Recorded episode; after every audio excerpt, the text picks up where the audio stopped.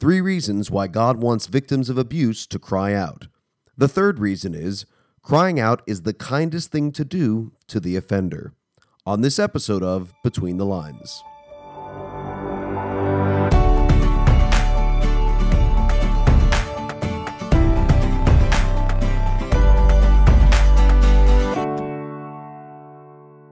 Well, welcome back to Between the Lines. I'm Peter LaRufa, and once again, I'm posting follow-up content to a sermon that I preached on March twenty-fourth, two thousand nineteen at Grace Fellowship Church. The title of the sermon was, How Should Christians Respond to Abuse?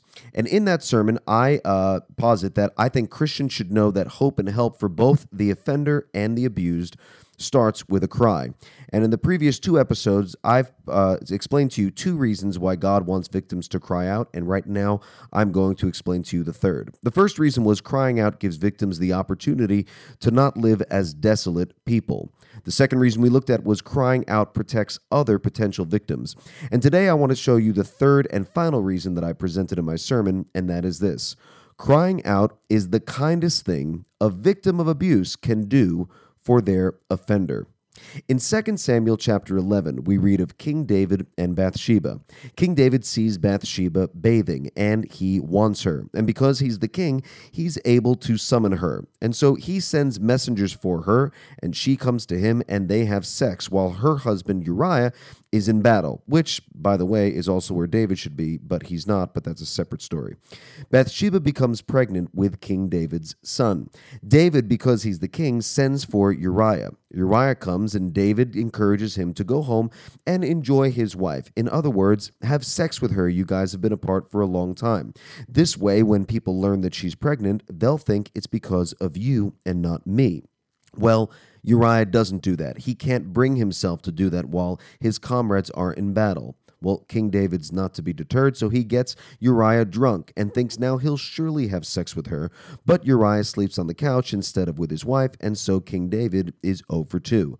And finally, David sends Uriah back into battle and arranges it so that Uriah gets killed, which he does, and Bathsheba goes into mourning. And King David comes to her aid and takes the poor army widow in to be his wife, and by the time she starts to show that she's pregnant, it'll be okay that she had a baby because it'll look like it is King David's baby. In Second Samuel eleven, verse twenty-seven, the chapter closes with this verse, "But the thing that David had done displeased the Lord." The very next verse is in Second Samuel chapter twelve, and it says these words, "And the Lord sent Nathan to David." You'll notice in the story that Bathsheba never cries out, but Nathan does. Nathan confronts David, and that's what God uses in David's life to call him to repentance. When Nathan looks at him and says, "You are the man." Now, God does amazing things in people's lives, absolutely astonishing things, not the least of which is saving them from hell and giving them grace and mercy and the gift of faith and eternal life in heaven. But I'm also talking about freeing them from the bondage of sin that they experience in this life. Sexual sin is serious, and it is grave, and it is far-reaching, but it's also not the unpardonable sin. God's grace reaches the offender and the offended. When there was something abusive in nature, however, when someone was using their power to get what they want or abusing the trust someone had placed in them in order to get what they want, in every instance I've been privileged to work with. Now, granted, I'm only one person, and I'm not an old man, but I'm not a terribly young man. But in every instance I've been privileged to work with, the grace of God pierced the darkness with that offender with his light, because someone cried out, or because they were caught.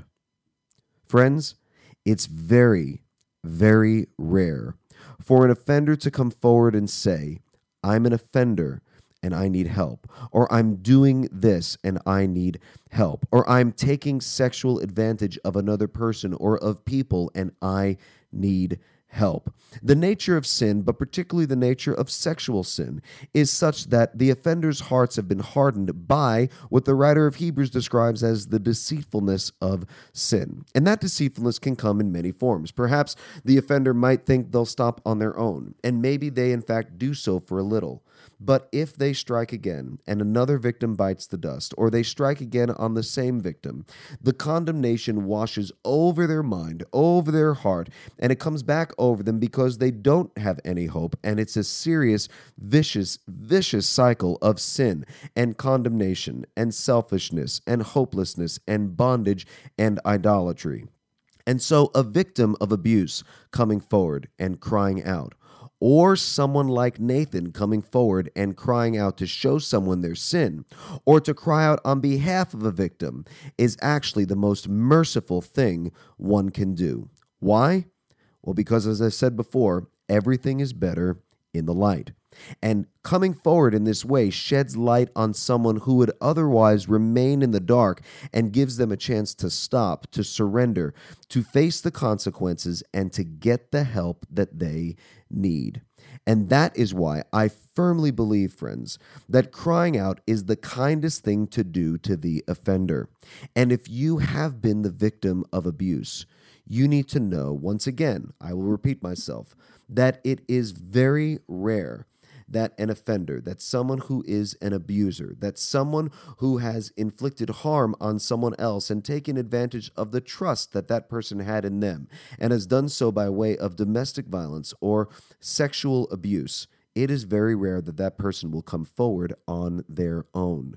And therefore, your coming forward and saying, "This has happened to me," will be, or could be, I can't say it will be, but it could be the very thing God uses to cause this person to stop, to cause this uh, person to not live in the shadows of their sin, but to walk in the light and to be, and, and granted, they might be forced into the light, but oh, how God can use the opportunity that they have now that they're in the light to have them face their consequences, but also to receive the help that they so desperately need.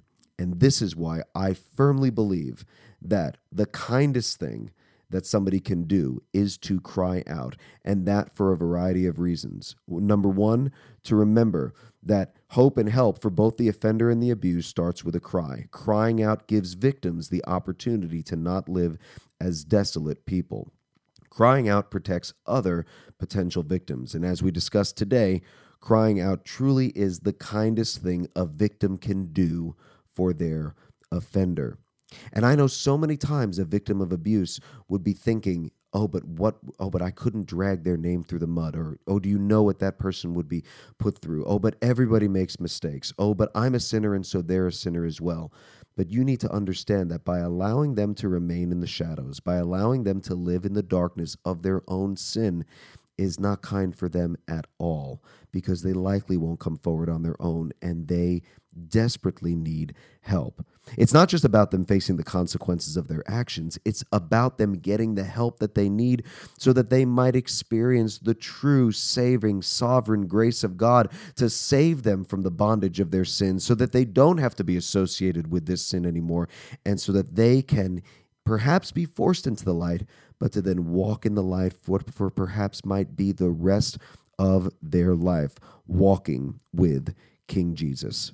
Please prayerfully consider it if you are the victim of abuse of any kind. Prayerfully consider if it's really kind to the offender to keep this matter hidden, or if it's really kinder to bring this matter to light in an appropriate way so that the offender can be confronted and receive the help that they so desperately need. And so I'll close this episode as I close the last one, reminding you that if you are a victim of abuse of any type, when it comes to your well-being, when it comes to the well-being of other potential victims, and even when it comes to the well-being of the offender himself or herself, please remember that everything truly is better in the light.